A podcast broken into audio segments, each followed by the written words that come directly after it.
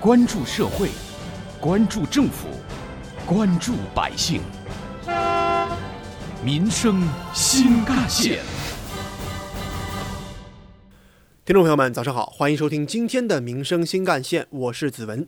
其实，我们今天要关注的未成年人犯罪记录封存制度，并不是浙江省的创新举措，而是刑事诉讼法确立的一项法律制度。刑事诉讼法第二百八十六条规定，犯罪的时候不满十八周岁，被判处五年有期徒刑以下刑罚的，应当对相关的犯罪记录予以封存。犯罪记录被封存的，不得向任何单位和个人提供。但司法机关为办案需要，或者有关单位根据国家规定进行的查询除外，依法进行查询的单位，应当对被封存的犯罪记录的情况予以保密。其实，除了给未成年人犯罪记录加密，浙江省法律界人士在保护未成年人方面已经有了很多的新举措。比如说，上周四，省律协在杭州成立了浙江律师妈妈保护未成年人权益法律服务团。浙江律师妈妈保护未成年人权益法律服务团副团长兼秘书长，北京盈科杭州律师事务所管理合伙人吴小杰律师。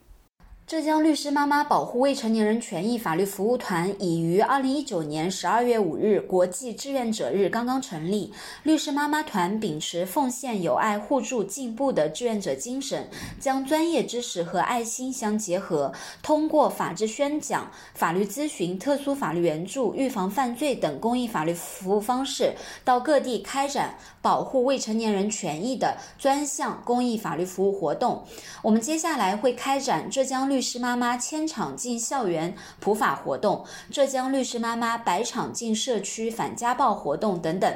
我们也呼吁更多的社会人士、公益团体可以行动起来，和我们一起关心关爱未成年人的成长，创造一个更美好的世界。不论是成立浙江律师妈妈保护未成年人权益法律服务团，还是积极贯彻落实未成年人犯罪记录加密工作。都将为进一步推动儿童权益维护、高水平推进社会治理现代化贡献浙江力量。而根据浙江省检察院副检察长胡东林的介绍，二零一四年，浙江省检察院就与省委宣传部等十一家单位联合出台了《浙江省未成年人犯罪记录封存实施办法（试行稿）》，为正确理解和适用该制度发挥了重要作用。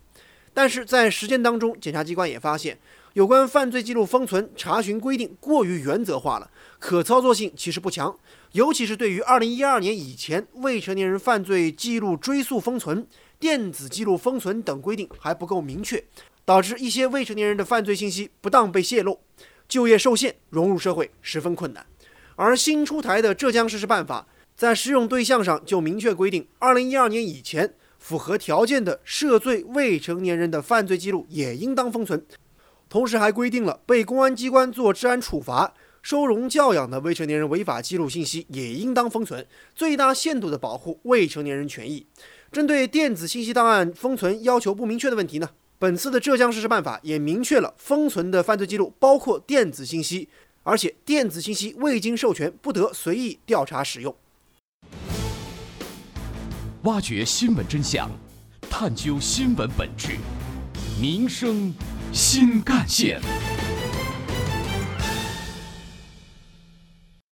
继续回来，我们今天关注的是浙江省未成年人犯罪记录封存实施办法。实施办法还规定了未成年人在入学、升学、入伍、就业时的不报告刑罚记录的权利，以及教育、民政、人社等部门对应的不计入档案的义务。确定了裁判文书的一般不送达规则和不得扩大知情范围规则，给出了不按规定封存以及。违规泄露、查询、违规使用未成年人犯罪记录的追责情形，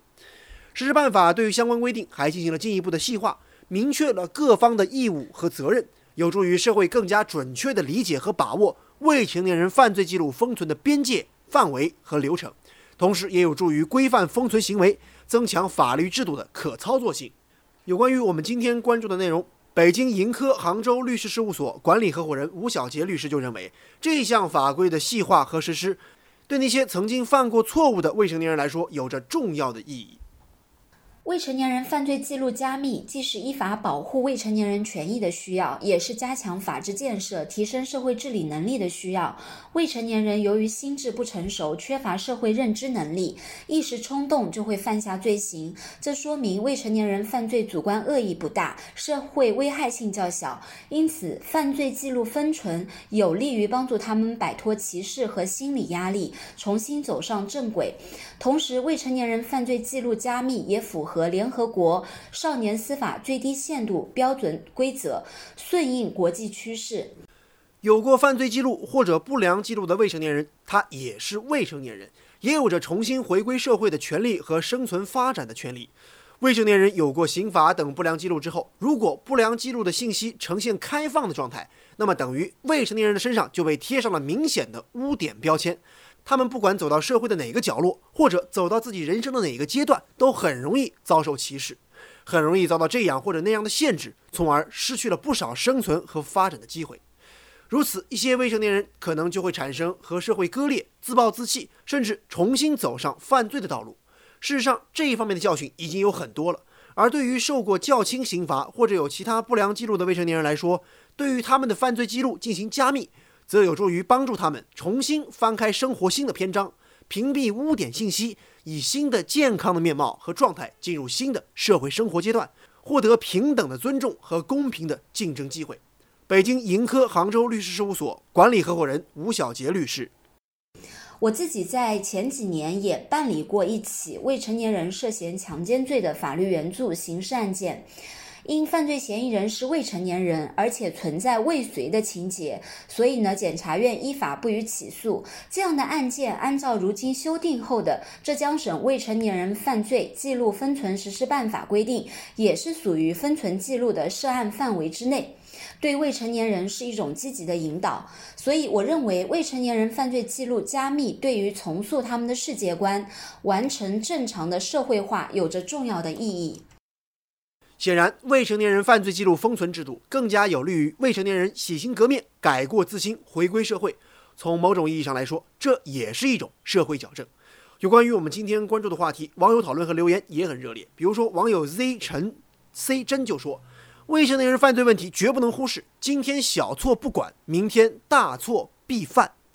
而网友 Juicy 菊儿就表示。社会矫正目的就是为了让犯了错的孩子们有机会重新投入社会生活的怀抱中来，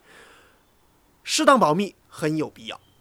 而网友 YZF 则表示，网上看到过这样的新闻：十四岁的孩子用砖头拍打自己的老师，把老师打进了 ICU，结果是孩子被收容教养。现在释放之后，还要对孩子的违法行为进行加密。也许有人会说，犯罪确实是他们人生的污点，也理应受到相应的惩罚。但是，之所以保密，就是为了让犯过错的孩子们有一个不再犯错、重新悔过的机会。有关于我们今天关注的话题，一起来听到的是本台特约评论员、资深记者叶峰老师的观点。给未成年人犯罪行为进行加密，我觉得从本质上讲，它也是在体现着我们国家对于曾经犯罪过的人给出路的一个政策，判刑也好。是行政处罚也好，从根本上讲，是为了让那些违法犯罪人员能够改过自新，回归社会。现实生活当中，但凡对于有过违法犯罪记录的人，多多少少是有一些不同的看法的，多多少少在就业、就学等方面也会有一些另样的眼光。从我们的法律制度层面上来说，对于违过法、犯过罪并且接受了惩罚的人员，给他们以生活出路，给他们以一种社会出路，我觉得这是社会稳定的一个非常重要的基石。特别是对于那些未成年人，他们的心智还不健全，是非判断能力也相对较弱，更何况他们的犯罪行为本身，除了自身的原因之外，也会有一些家庭原因和社会原因。当他们误入歧途之后，一棍子打死，让他们永世不得翻身，还是能够让他们感受到社会对于改过自新的人仍然会给他们以同样的重视关心。这不仅仅是在执行层面的问题，更是一个法治精神和法治理念的体现。有人说，现在的犯罪群体，他们的年龄越来越小，有些行为呢也是非常让人不可思议。从社会层面上来讲，未成年人的犯罪，它毕竟是一个极少部分的群体，对他们的惩戒和教育感化，不能仅仅体现在监狱里面，对他们的犯罪记录，特别是罪行不是特别严重，在刑罚五年有期徒刑以下的那些未成年人来说，这也是让他们。对社会、对未来的生活抱有希望的一个非常重要的条件，也是促使他们得以转化的一个重要的因素。事实上，在五年以前，二零一四年，我们浙江省的相关单位呢也出台过这样的一个规定。这次的修正是更加具体、更加具有操作性。对于社会上的各种不同的观点，我觉得也应该予以正确的引导。特别应该看到的是，本次的加密条款，它的对象是未成年时犯罪且刑罚是在五年以下的人，因此它也不是无条件的一刀切。正如叶峰老师所说，也许某些犯过错的未成年人，他们的身心并不成熟，在社会中的定位价值、发展定位也有很大的变数。很多犯有较轻罪行或者有过其他不严重的不良记录的未成年人。都或许因为监护教育不到位，或许因为自己的心智不够成熟，又或许因为一时冲动，或者受他人或者环境影响等等原因，犯了这样或者那样的错误。或许他们的主观恶性并不大。如果对于这些人来说，矫正干预能够到位，这些未成年人当中的一大部分，或许可以重回人生正轨。所以，社会应当多多帮助他们，多给一些包容，多承担一些矫正保护的责任。未成年人犯罪记录加密，既是依法保护未成年人权益的需要，也是加强法治建设、提升社会治理能力的需要。好，感谢您收听今天的《民生新干线》，我是子文，下期节目我们再见。